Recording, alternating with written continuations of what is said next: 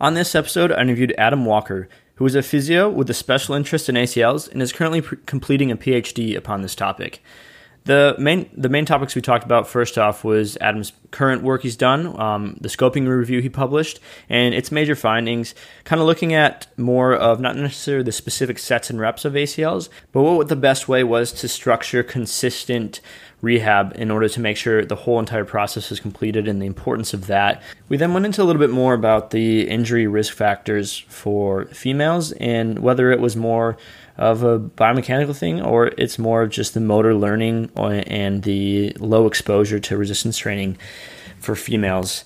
Then we went into kind of more his program and how he has his thing set up. We talked about his his different strength programs he has with his activation, plyometric, and strength aspects. And we went into each of those. And then we talked about the the more of the conditioning and field based side, which he mentions isn't run as much as, as it probably should be in ACLs. We talked about just linear speed, shuffling, cutting, and different agility type technique points that should really be focused upon. So it's a great episode on everything ACL. So here it is. Welcome to No Weak Links with Patrick Wood. The purpose of this podcast is to help you learn up to date evidence based content and knowledge through life experiences this podcast is perfect for athletes, strength and conditioning coaches, rehab professionals, or anyone in the sports performance or sports medicine industry. So please have a listen, and I hope you enjoy.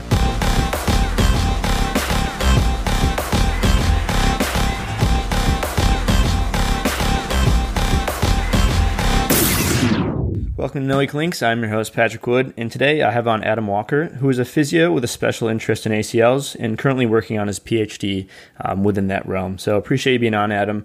Obviously, today's topic is mainly going to be about ACLs, but first off, if you just want to give a little bit of uh, background on you, kind of your uh, past education, past positions, current position, and then maybe a little bit about your PhD, and then we'll get more into that. Yeah, thanks very much, Patrick, for having me. First off, it's obviously really good to be here. Uh, hopefully, we can uh, provide a little bit of insight to a few people. But I guess to start off with, I grew up in, in Hobart, in Tasmania.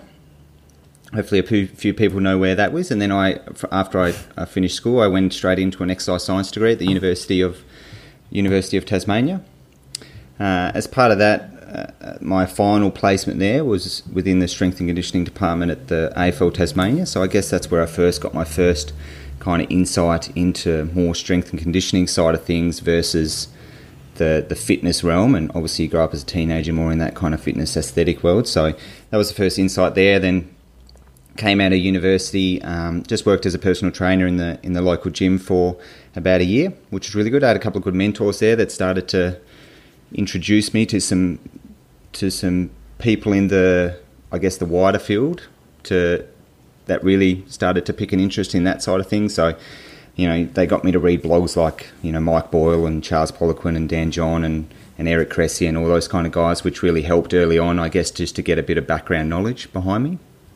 Before, after a year, just moving on to do my uh, Doctor of Physiotherapy degree at, at Bond University here on the on the Gold Coast. So fi- finished up that, then was um, really blessed to get a job in a local private practice here, Pindara Physiotherapy, and worked there across another couple of clinics as well, and had some good mentors in, in Richard and Hardy that have been able to guide me along over the first uh, few years. Uh, and then I guess from there we uh, got a couple of years into that, and something that Richard had been thinking about for for a long time is in we didn't really service our ACL patients that well within the current private practice kind of model. So that kind of was the, the catalyst for that next stage of my my career where I was again really really lucky to get hooked up with uh, Alex Rigby, who's the who's the current high performance manager at the at the Gold Coast Suns. Uh, and uh, he and I started a, a, a, small business together called Performance GC, where largely we're now um, providing uh, mainly kind of mid through to late stage ACL rehabilitation to community amateur level level athletes. So that's where it all started. Um, well, I guess the final point of the puzzle was then about a couple of years into that. I was obviously really enjoying the, the topic of ACLs, and then um, got enrolled in in the Bond University there to start my PhD on how can we improve outcomes after ACL reconstruction. Yeah, definitely. And I guess that'll become maybe our first topic there with your with your PhD. So if we want to start off, you just published a, a scoping review recently. Um, so if you just maybe want to talk kind of the basis of um, the purpose of that, and then we can kind of go into more questions um, on the specifics of it. Yeah, absolutely. The the scoping review was the first study of my PhD, uh, and as I just mentioned before, it kind of stemmed from the clinic based environment where where we'll get we'll get athletes in, um, and they kind of we go all right in the clinic through to about usually about five or six months, and then we find that people just tended to just fall to the to the wayside, whether that was led by a little bit by the, the patient with certain constraints that they've got in terms of um, uh, cost or they uh, dwindling motivation. They're starting to get to the point where they're starting to regain a feeling of normality, and it's a little bit harder to in day to day life to determine whether they have the have good function or, or the deficits that they that they have, and then probably a lack of a lack of knowledge in terms of what they actually need to do to make a successful return to sport. So, the first stage of the, the PhD was completing that scoping review to try and get an insight into the factors that do affect a person's ability to adhere and complete a full course of rehabilitation. Uh, and we wanted to look at, at things like what uh, frequency of physio seemed to be most appropriate, how long should they complete formal rehabilitation for, and then some of those contextual factors that, that may influence their, their ability to complete the rehab in the first place. Okay, and then with with the review, what were the main findings um, that you that you could kind of conclude from the scoping review? Yeah, the the main the, the big one was probably that we know that completing rehabilitation, as in doing a, a duration that is of at least nine, hopefully up to 12 months of supervised rehabilitation, you have a much greater likelihood of returning to sport and returning to sport with greater function. Because we can we can get into that, that bucket there where people where they drop off at, at six months, they either never return to sport because they're worried about re-injury, they don't feel like their leg's never the same, or they do return to sport and end up re injuring themselves or have other injuries because of the deficits that still remain after the injury in the first place. So, if people did go through to the end and they completed good supervised rehab, then they then they generally had better outcomes, were higher rate of return to sport, and um, better uh, kind of physical function on, on different kind of strength and power measures as well. In terms of frequency, it was kind of interesting. There was no real consensus, and some of the, the evidence around kind of higher frequency versus lower frequency was a little bit hard to determine because we weren't really sure what kind of function they were getting to at the end of those programs, but the they seem to be about on par at the moment, whether you're kind of high frequency um, or lower frequency seeing your seeing your physio. That, but the majority of the re- the research was in that first kind of five to six months of of rehab, where we're really finding that the most important part of rehab is actually from six to 12 months. So there's a bit more work to be done in that space. Okay, so would you say that the biggest finding of yours was that the importance of actually completing the full rehab, not just dropping off early, whereas the frequency is still to be still to be determined. So that's kind of, um, I guess, the goal of performance GC that six to kind of twelve month to make sure um, you can kind of develop the best possible program for the athletes to try and get back to the highest level, um, so they can return to sport performance. Yeah, exactly. Particularly with the community and amateur level athletes, or we get a lot of younger athletes in, you know, teenagers that obviously don't have access to the fully uh, supervised uh, rehab environments that you might get within some sporting team environments. And when, if we can remove as many of the barriers to them completing their rehab as possible, but also provide a training environment that trains them at a sufficient enough intensity and targeting the actual deficits that are relevant for an ACL reconstruction, then our aim is to provide them with the best chance to return to sport both from a physical perspective but also a mental perspective as well. Okay. What, what would you say, I guess, the biggest uh, barriers and mistakes are um, with just the the model of you know like you said the initial what you guys are trying to fix so, so like the general physio model where they you know maybe come in once or once every so often, and then obviously you'll drop off. That's a barrier, or that's um, a mistake of it of dropping off and not completing it. But are there any other the biggest barriers you determine with these review, or the biggest mistakes you often see that prevent people from getting to where they want to go? Yeah, absolutely. The the therapist plays a very large role. Whoever when they have the the a really good relationship with their therapist that's highly knowledgeable, then they they tend to complete rehab to a greater degree. Often, particularly in the private practice environment here in Australia, where it's the physio and some of the research I'm doing now at the moment in terms of interviewing ACL uh, patients who have had an ACL reconstruction, they they're saying that the physio led most of when they got seen and what what they were to do. So you'd almost get to it was just standard practice for physios to say, all right, we'll see you twice a week during the first month or first two weeks, and then we'll see you once a week for the next month, and then it gradually goes to uh, once every two weeks, then once a month, and they're only catching up with their physio every once every month, every six weeks at that end stage, which if that's the most important stage, and if that's going to make the difference to them returning to sport or not, getting re-injured or not, and having the confidence to return to sport or not, then then the physio's got a very large role to play. So us as clinicians do have a big role. The good thing is us as clinicians, then we also have the power to overcome some of the other barriers. So providing them with an environment that is uh, tailored to their needs in terms of um, developing the physical competencies, but also probably the biggest fear that is coming, th- the biggest factor that's coming through in the research is fear of re-injury and just kinesiophobia and people being scared to return back to sport. And it's with our rehab and progressive rehab that is the best way to, to overcome that. Mm, so, like with you're saying, the kind of having that relationship to one, give them confidence, just in your reassurance, reassurance as, as a therapist, but also the exercises and the progressions you do um, physically. Correct. Yep. So if we can expose them to situations that obviously just challenge them a little bit from a from a fear avoidance perspective, then they'll grow into that. And if you're in a supervised environment, obviously it provides them with a lot more confidence that they can do it. And the other good thing about obviously the things that we do in a group environment that having other athletes around them, they can share the journey with, with the other athletes. That gives them a bit of confidence and a, and a bit of uh, interaction with others that can get a bit of banter and a bit of competitive kind of spirit going that can really lift them up um, much further than they would do otherwise. Okay, so the the uh, programs you guys are running or the, the sessions you guys are running with Performance GC are obviously giving that person the um, more supervised training, the more frequency, and uh, w- what would you say though are ways you can get people to kind of adhere to that, or ways you talk you know talk to patients that maybe they don't have this situation, or or different um, things you can think of for opportunities that people can find a way to get supervision to still adhere to it and complete the full ACL rehab.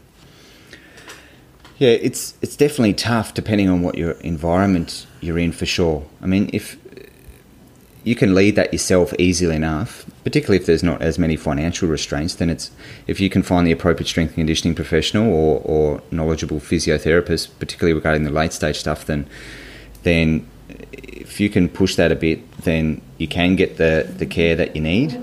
Uh, providing as much from a, a physio, you've got to try and provide them with just ongoing supportive information. The the patients are definitely lacking that. They don't want to be heaps of stuff dumped on them, but they need that constant reassurance. And you can't just say stuff once that you know you've got to reassure. So, all right, we've got to get through this next phase. These are the you know the simple kind of goal setting. Um, that we should all be doing in clinical practice. These are the goals that we're trying to hit. These are the tests that we're trying to hit. All right, we're looking into the future. Look, if we want to return to sport at the start of the next preseason, then these are the things that we need to keep working on. And if you if you can provide that just continued support from a goal setting perspective, but also the continued support support from an information perspective and letting them know that this is why you need to be doing these things and these are the risks if you don't, then people will come on uh, and generally get along a lot better than they potentially would otherwise. Okay. Do you do you find that athletes commonly underestimate the amount of work that it takes to put in to get back to a high level or get back to their former level? And if so, what are ways you kind of explain that or help them through that? It's uh, in the the last group of interviews I did. That was one of the questions we asked them, and most people now know that it's going to take 12, uh, 12 months. Like it's pretty much been drilled in in the media. We see um, people get injured in the AFL. Oh, they're going to be out for 12 months. Or on in the netball um, competitions, they're going to be out for 12 months. So informing them that that's how long it's going to take isn't doesn't tend to be the issue. It's like you said. It's they're not aware, and the comments that we received was that they were not aware of actually how much work that would actually entail to get to the point where you could get back. So that was the that's the big issue, and that's what you're right. It's like how do you how do you um, get them to be aware that it's not just okay to I'm just going to wait 12 months and I'll go back and the ligament will be healed enough and should be good as gold. But unfortunately, we know it comes. It's there's a lot more in it than than that. But um, the I think the early phases is you've got a really good opportunity to set that up. So unless it's set up from the from the start, and if people are, are craving a bit of a, a, program, essentially they want to know what's going to entail and they want to know what's ahead of them. So we can't just go through the first few stages and, and say, you know, this is what we're doing now, we're going through this, and they're not really sure what's to come. If you can set it up from day dot, then obviously it's reinforced throughout the whole thing. Uh, they're a lot more likely to hopefully make it to the end with you.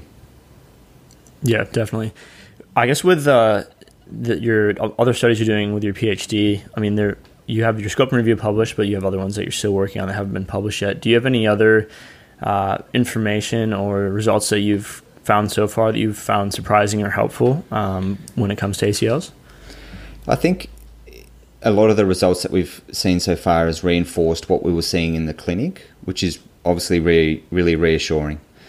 So I think the main thing for people is they have to think about how are we how are you going to provide them with the best environment so that they can actually achieve the return to sport goals.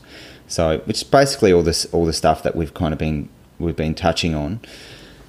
That if uh, it's not enough just to set them a program in the in the gym um, or on the on the field, and expect them to go away and do it at a sufficient enough intensity and for long enough to, to reach their goals. So that's where I f- find like that increased input, particularly towards the end of stages, just makes a massive difference. Mm, so a lot of research is done on the best, you know, uh, I guess progression and so on, or exercises and time frames and all that stuff. But yours is more on how to set that athlete up to be able to achieve these and putting them in, putting them in an environment that allows them to uh, be as motivated and challenge himself as much as they can to try and get back. Not necessarily, like I said, the sets, reps, and so on.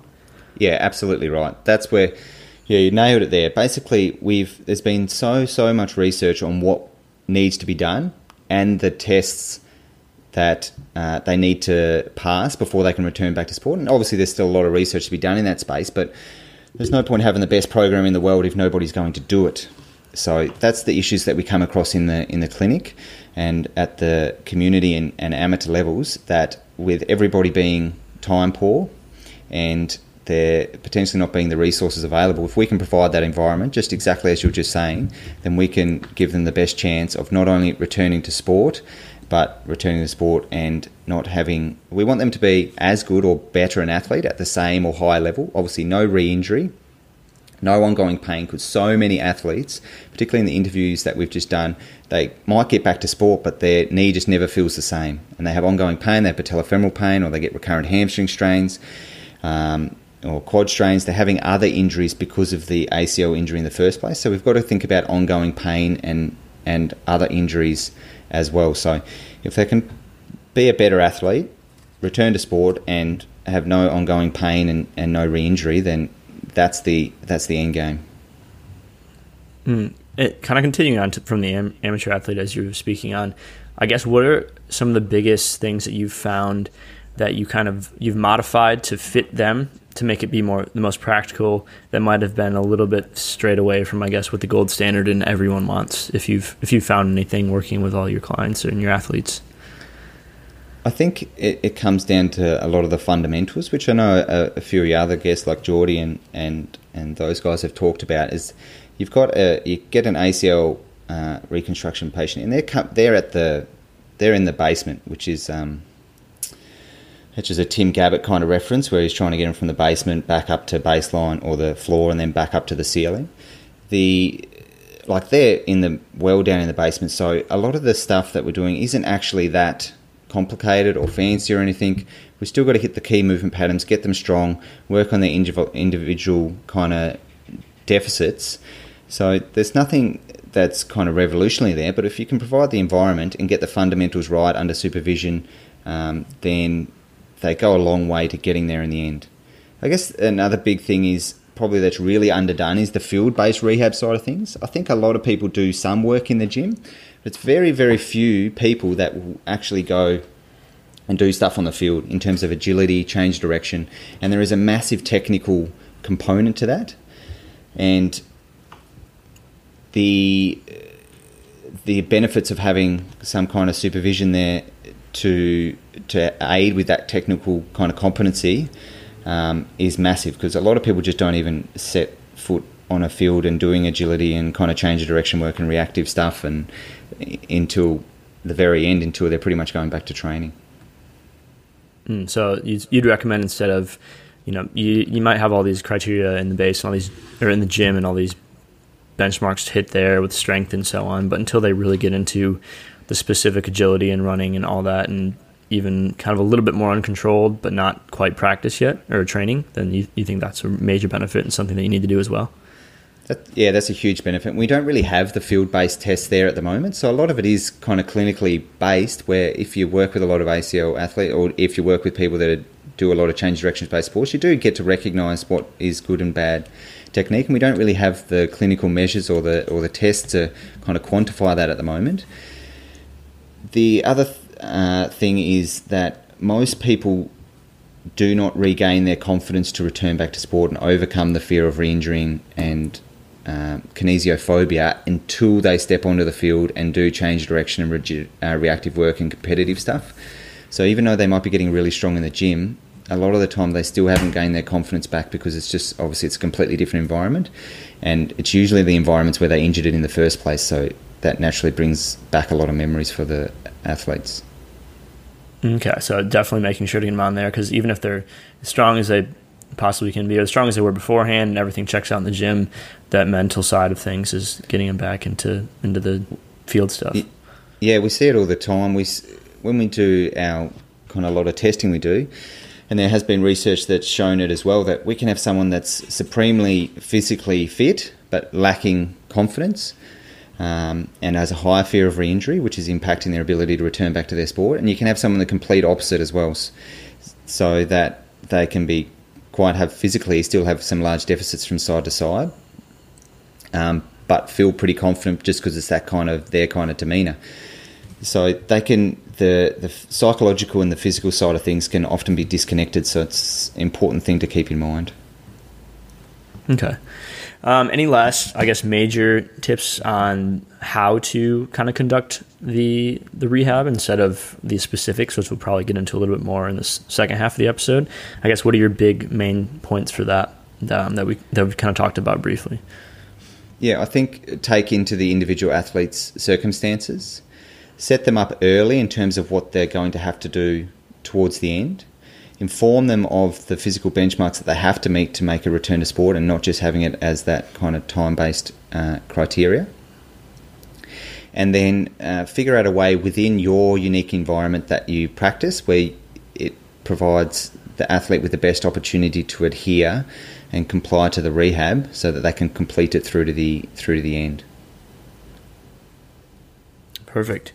So I guess the first thing I want to talk about with more of the specifics of ACL talk is I know you had um, you've been had previous you've been working previous seasons with Bond's Bond Women's AFL team, and especially with AFL in these past few years, what has always been a thing, obviously with the female athletes, is um, they have a higher risk of ACLs. So I guess maybe talk about of, of getting ACL uh, injury. So I guess maybe talk about um, these risk factors and things you do to kind of I guess, help decrease the risk or things you've done in the past to either screen or work on technique wise or strengthening wise and so on?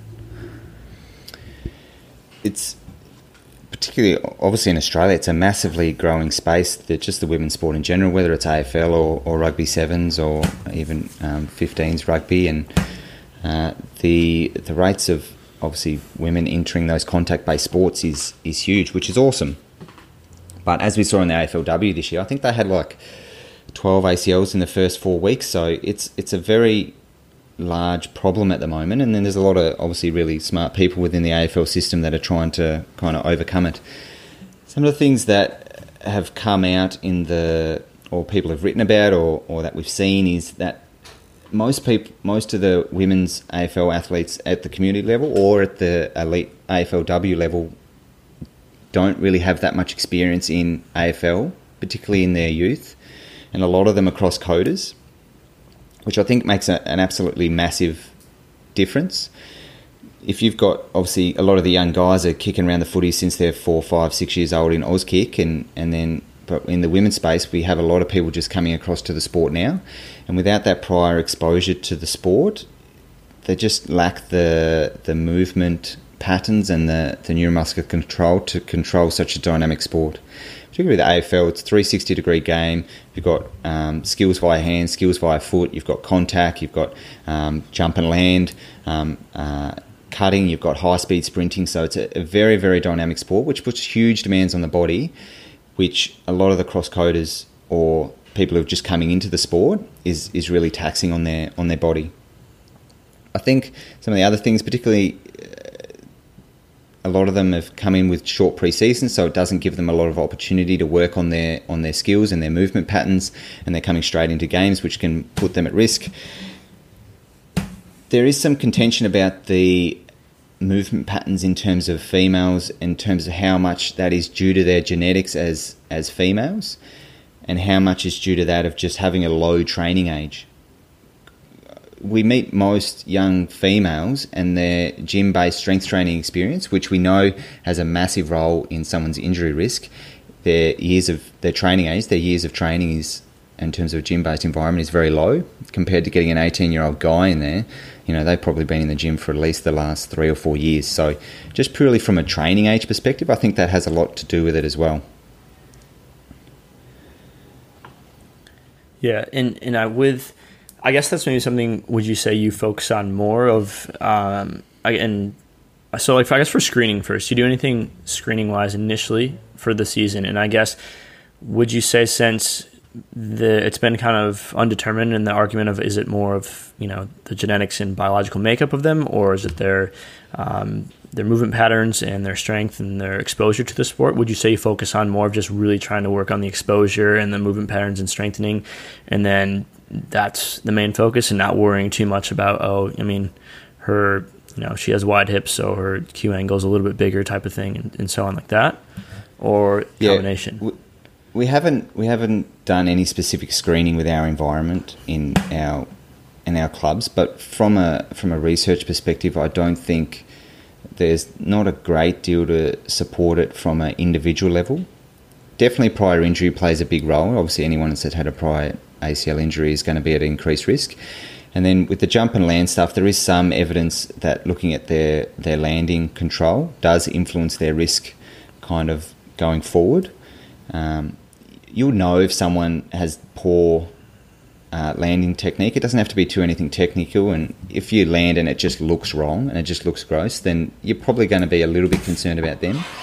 But nonetheless, no matter what you're going to imply, uh, going to kind of uh, give out any injury reduction, risk reduction kind of programs at a group level, regardless.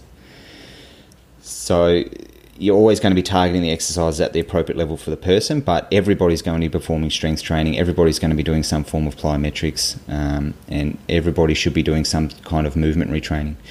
And that's the when I was looking into a bit because we did a program with um, the Queensland we got a Queensland government grant to do a, a, injury reduction program for touch football. So I was looking across all of the injury injury prevention programs across whether it's soccer or, or AFL or uh, um, some of uh, netball knee, some of the other ones as well. That they all include some kind of uh, strength component They all include some kind of plyometric component, and the newer ones now are also trying to include some kind of movement retraining. And I think the prep to play for for AFL women in particular has done a really good job of that in terms of providing resources to coaches to uh, to actually talk to their their athletes about change of direction technique, jump and land technique, uh, tackling technique, how to deal with contact, all those kind of things, which has a flow and effect to to their injury risk. Okay, and with with those programs and the things you found and the current research out there, do you think any of anything you found is probably some of the most important things to work on, um, or things you've done with the AFL team that you've tried to help do to, you know, like train their movement patterns, train their strength to help decrease the risk as much as possible if you can. Yeah. The, again, it comes back to the ACL stuff we were talking about before in terms of adherence and compliance, because we know that with a simple injury reduction program, which is just basic strength exercises, some plyometrics, and some uh, change of direction and agility retraining, for as little as 15 minutes twice a week, the risk of ACL injury is reduced by 50%. So it's a massive reduction.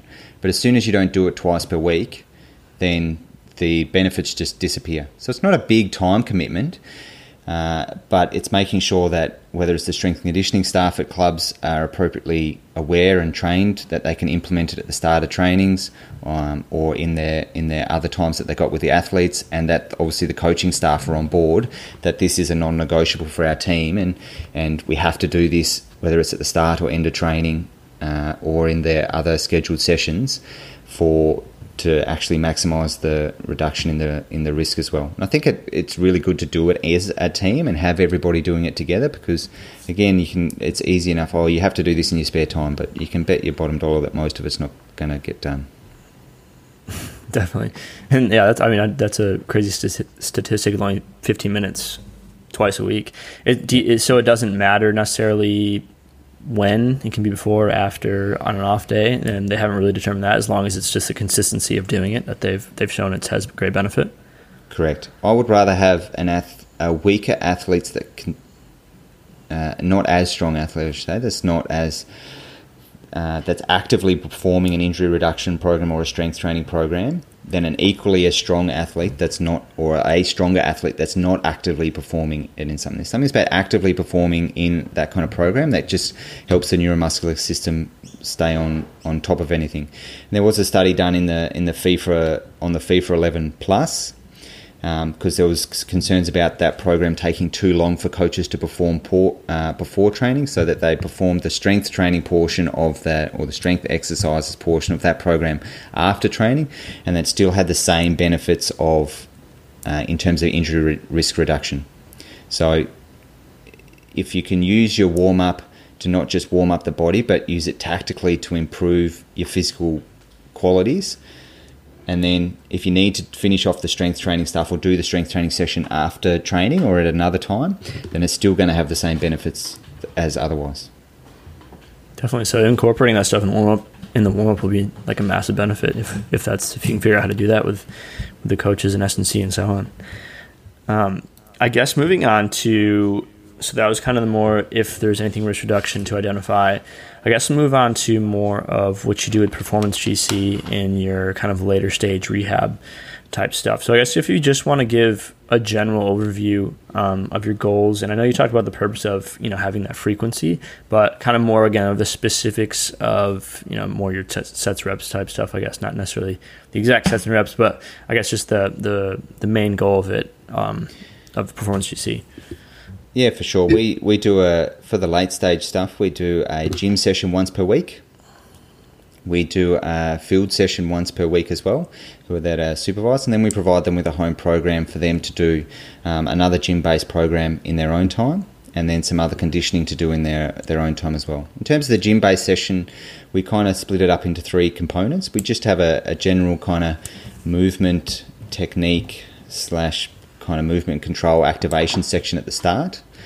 Then we move into more of a, a jump and land plyometric section through the middle, and then we finish the session with some strength training at the end. Then in the in the field based sessions, uh, similar at the start, we you know we want to do some warm up, some mobility stuff, work through um, some some drills, technique based drills, um, some kind of low level plyometric drills. Then we move into kind of uh, isolated section where we look at some key movements such as uh, shuffling, um, retreating or hip turning, backpedaling, and then uh, a, a, linear sprinting straight line acceleration component as well. And then we finish at the end with a uh, a just a pure kind of cutting change of direction, change of direction, agility section at the end, where we're just trying to uh, build up some obviously physical competency and, and some volume in terms of their cutting and change of direction, and then a tiny little bit at the end of the session where we can actually work on some conditioning and just get, uh, work on their fitness a little bit because the deconditioning after the surgery is, is also massive. Perfect. We'll get into those in a second, but I guess just for to go back a little bit is you said this is generally around that six to 12 month frame. Um, if so, what would you want the athletes to have achieved before starting this program with you? Uh, with like with your your testing, um, range of motion, strength, etc.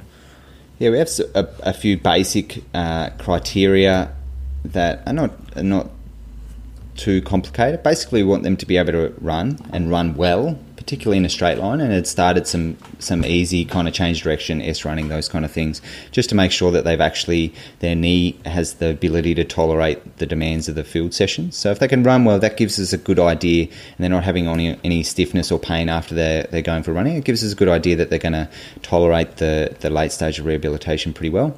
Same applies from the gym based environment. If you've started some uh, some low level jumping and you're your strength training, you're getting quite heavy in the gym, you're tolerating that well, your knee's not reacting, um, you're going to tolerate the gym sessions quite well as well. From a more kind of clinical based perspective, hopefully they're, they're getting around 70 to 80% kind of limb symmetry, uh, ideally closer to 80 in whether it's quads, hams, and hop tests as well. Um, a couple of different hop tests, the basic hop tests of um, just a single hop and a triple hop and uh, and then some handheld dyno kind of hamstring and quads to, to get a bit of an idea of where their physical kind of capacity is before they kind of get going. Okay, and so then once they have those and they start, you kind of talked about initially in those in that gym based one of having, uh, I guess, kind of a mul- the the setup as more of your activation, plyo, and strength. Do you maybe just want to go through a little bit? I guess like first off, first off explaining your activation um, part of that and what the main goal of that is. Yeah, we just want to start to work do a little bit of technique. So, so we just use some some wall drills there, which I think carries over really well to their running, particularly with the younger teenage guys. They often are not really sure how to run well or accelerate well. So a lot of the wall, wall drills based stuff work really well. We also do some uh, tall to short landings or toe drops, uh, those kind of things at the start of the session, which helps to just wake up the neuromuscular system a bit and get them ready for the for the second part of the section session, and then uh, at the start we just do some kind of lateral hip stuff. Um, crab walk variations, working on their triple extension with their crab walk, those kind of things to just start to warm up them up through the through the hips and and those kind of key stabilizers sets them up well for the rest of the session, but um, and then carries wells through from a already working on the technique perspective at the start um, so that when it okay. comes to their other stuff, they're, they're going pretty well. Yeah, so having that kind of carryover of technique and getting the neuromuscular system ready to go yeah, um, exactly. onto the next things. I guess for the the plyo aspect of it, what are, what are your main focuses um, for for the ACL athlete on, on that section? So ACLs we we break it up into three sections. We do a, a section on lateral plyos, so a lot of Heiden based or, or skater jump variations um, and progressing them from a kind of a low level up to a more of an advanced level um, as obviously the duration of the rehab goes on. And we have another little section more on kind of the fast stretch shortening cycle, so kind of ground contacts below 0.3, 0.25 of a second, because we know that really fast plyometric ability um, is really important for change of direction and, and sporting based movements. So we have a little section based on that, which is um, more your short ground contact times, um, lower amplitude jumps, so you're not jumping as high, but you're trying to keep nice and quick off the ground. And then we have more of our kind of slower uh, landing or slower or slow stretch shortening cycle section, which is more of using um, things like box jumps and, and depth jumps where the gr- ground contact time is a little bit longer, but we're hitting that kind of quality from an athletic perspective as well. I guess just um, kind of trying to go across the board and getting um, expose, exposing them to as many different factors to get them ready for whatever kind of comes their way within sport. Yeah, obviously ACL largely being a lateral based injury, then that lateral plyometric ability is really important, and then the being able to change direction quick. Short ground contact times is really important, but then you've got AFL people, rugby people that are jumping up trying to mark the ball, and they also need to be able to land from a jump and stabilise well as well. So we want to try and link that. We're trying to link it back to the ACL mechanism in the first place as well. Definitely. I guess to finish up that kind of more the strength session, what would you say your main focus is strength wise um, for the athlete is going to be? We'll try and hit each of the key movement patterns. So a squat, hinge, um, uh, lunge, and then a lateral strength as well. I guess that's something we put in there quite early, and we want to try and push a bit as well. That often isn't done. So lateral lunge variations and and those kind of things that can develop a bit more strength in the frontal plane. Uh, and so they'll do some of those key movement patterns with us, and then they'll do some of the key movement patterns in their home program, as well as some isolated stuff as well. Because we know with the ACL, unless you do some isolated strength, then if they just perform compound movements, then the individual deficits they've got when their muscles won't continue to improve. They'll just recruit their their hammies and their and their glutes in particular, and offload the quad. It's the same with we're always steering towards single leg based movements because again, even subconsciously, it's been shown that they'll offload onto the other side. So we want the key movement patterns. We want it to be dominated by single leg base movements and whether it's step ups, lunges, split squats, Bulgarian split squats, those kind of exercises. And then we want it some isolated strength training as well, whether it's um, whether it's hammy curls, knee extensions, uh, to get the isolated strength in as well, and, and calf raises as well. Calf being almost the most important muscle for change of direction performance.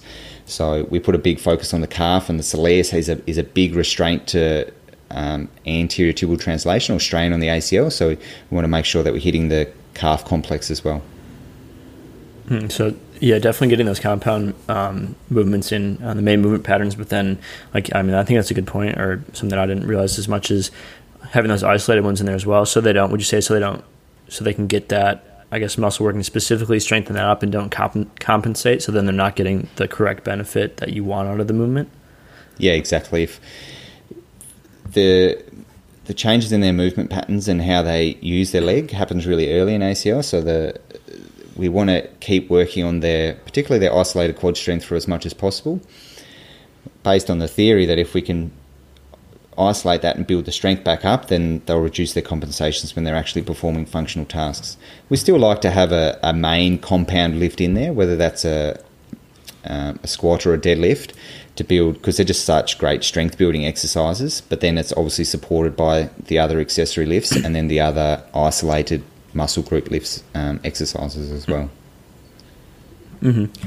I guess I, I really want to get into your field based sessions as well, since you put um, you said um, talked about how those were so important. Um, so I guess maybe we'll go through the different aspects that you talked about and main things to focus on for for when rehabbing ACLs. So I guess we'll start with just like a linear linear run or linear sprint. What are your, what would you say the main focuses that you want to look at technique wise are for athletes um, during that? During the obviously no one injures their ACL running in a straight line. Um. So it's not too much from an ACL injury perspective. A lot of people feel like they lose a lot of their speed after ACL. They're just not as quick and, and they just lack that kind of top end. So we're putting it in there mainly from that perspective to try and get them used to running fast again. And there's a, obviously heaps of kind of physical activations that can come along with sprinting as well. Particularly here in Australia, where most people are getting a hamstring graft, and we want to use sprinting as a means to condition the hamstrings for when they go back to sport to make sure they're not going having any ongoing troubles from that area uh, as well. Uh, so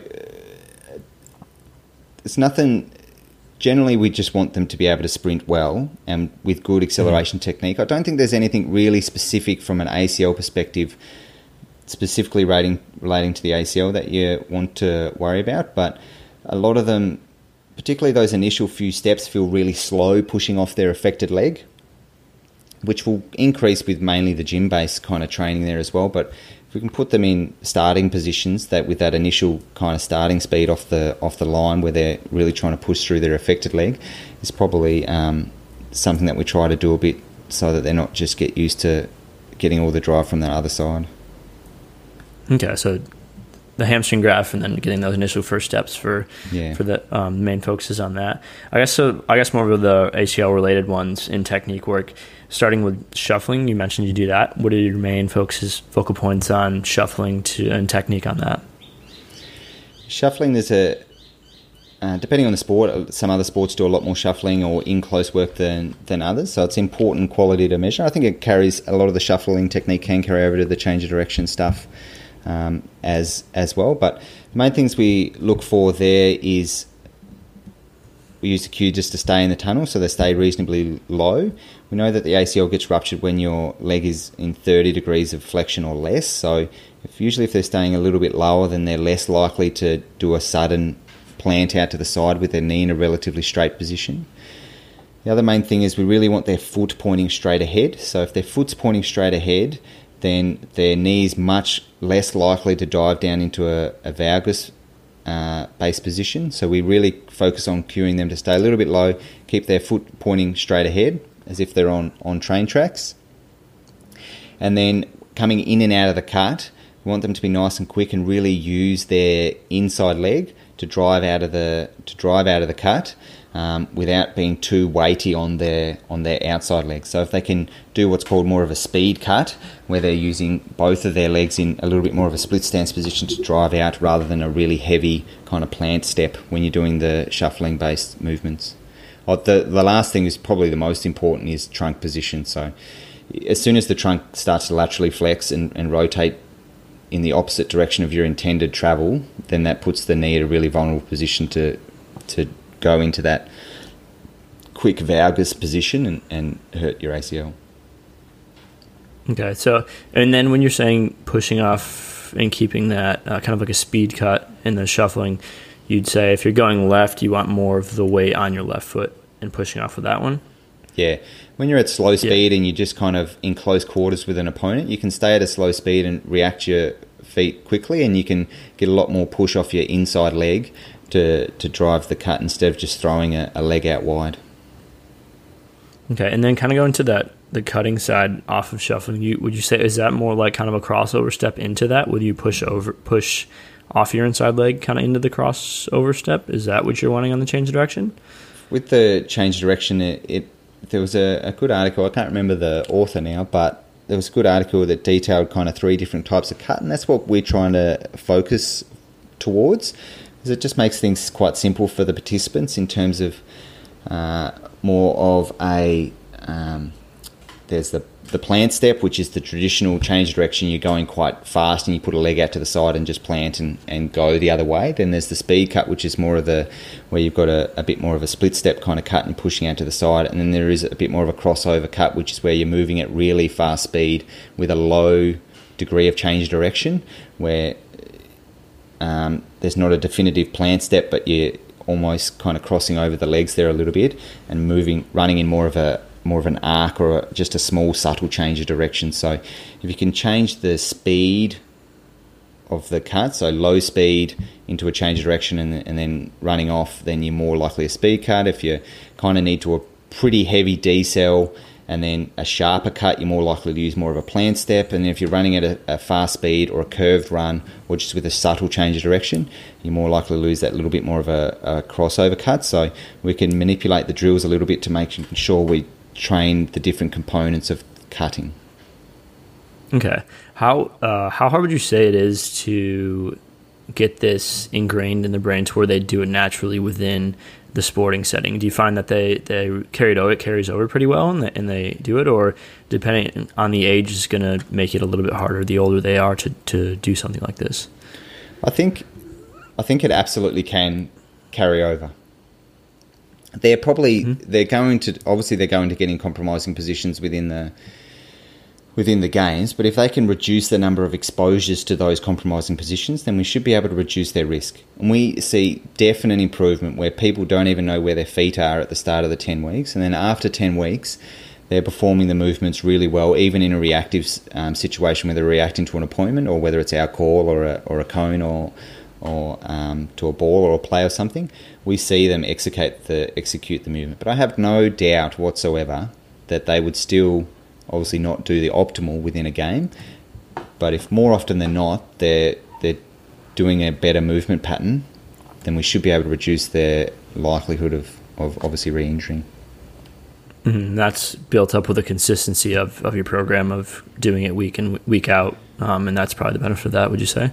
Yeah, I think it's with every motor skill, whether it's a, a skill-based sporting movement of, you know, tennis or hitting or you know cricket or or shooting a basketball, whether it's those mm-hmm. more traditional skill based movements or the skills of, of changing direction, I think it's the same thing. Obviously, the more you practice, then the more it gets ingrained and it becomes a bit more autonomous.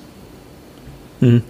I guess one last question. What would you say, or I guess, how do you guys have it set up at Performance GC and why you've chosen kind of your the tests to monitor and progress the athletes? Um, and then, do you have anything specific you do extra when you're like when you determine that they're ready to start going back to practices and or games? Yep, we we want we at the start of our program we do a full testing suite of some um, field tests and the gym based tests, and then at the end we do a full testing session, uh, repeating the ones they did at the start, so we get a really good idea of how they've progressed, and then we can use those tests to uh, to then inform where they're at in terms of returning back to training. We we keep in based on how they're going during the sessions. We'll keep talking to them and saying, "All right, I think you're ready to start some non-contact training." Because the sooner you can get someone training and being back in their sporting environment, the the better. You know, you can do a lot of your skill-based um, work on your sport-based skills really early. You work on your fitness really early, then you can work back into some non-contact drills um, then working back into more some reactive stuff, and then um, then your contact based training after that. So we can use our testing battery, which is a combination of strength, uh, hopping tests, uh, uh, field tests, um, and uh, some psychological, obviously, and patient reported outcome questionnaires as well to inform how they're going. In reality, the passing the return to sport assessment is really just a a test to say that you can return back to training, full training safely. And we always want them to perform at least four, if not six weeks of full training, like a pre season, before they go back to their, their sport. Definitely. Do you have any tests that you think are the most, like, kind of ones that you would definitely make sure to include in every kind of end stage um, testing battery? Or is it just is it based more on how you kind of combine it all and use it together?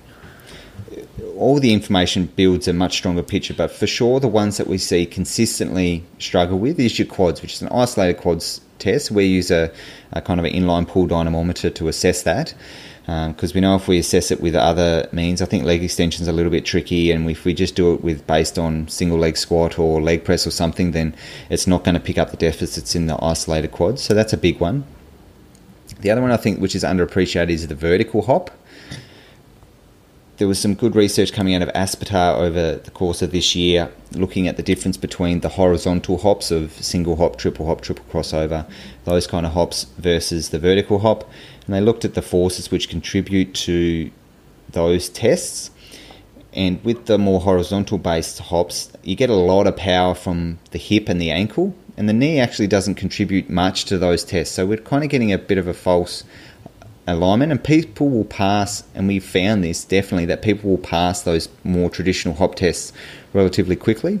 But as soon as we go into a vertical hop where the force generation is a little bit more distributed evenly between the hip, the knee, and the ankle, we'll often pick up a lot more deficits with the vertical hop than we would with some of the horizontal ones. So I think that's often underused. And then some kind of reactive strengthening test or, or drop jump to look at their reactive, uh, reactive strength as well, as often shows up some big deficits, as well as a psychological measure like an ACL RSI or something that I think is important as well. Perfect. Well, thank you very much, Adam, for being on and all the information on, on the episode. Uh, I guess if you just want to give, um, share out where people can follow you with Performance GC, um, or if you share any other content, or where they can get in touch with you um, if they want to schedule an appointment or join the group. Yeah, I'm more than happy for people to get in touch. Even if they've just got a question, that's fine. They can always email uh, me at Performance Gold Coast, so uh, at gmail.com. So that was Performance Gold Coast at gmail.com if you want to just keep an eye on content and things, I'm obviously being a PhD student. I put out a lot of the kind of ACL based research and try and link that into what your and your recovery on our Instagram at performance uh, underscore GC. So I think they're probably the two main places, and and naturally working not just within the, the group stuff with Performance GC, but working clinically across a few practices as well, so that we can get people in pretty early after their ACL reconstruction and take them down the line, or whether it's other sporting based uh, injuries as well. Obviously, we service them also. Awesome. Thank you very much again. No problem at all, Patrick. It was a pleasure. Thank you for listening to No Weak Links. If you've enjoyed the show and would be able to leave a five star review on iTunes, that would be much appreciated as it would help the show reach more people. I also provide free strength and conditioning and injury and rehabilitation content on Instagram at Coach Patrick Wood, on Facebook at Coach Patrick Wood, on Twitter at Coach Patty Wood, and on my website www.patrick-wood.com. All of this can be found in the show notes. Thank you for listening.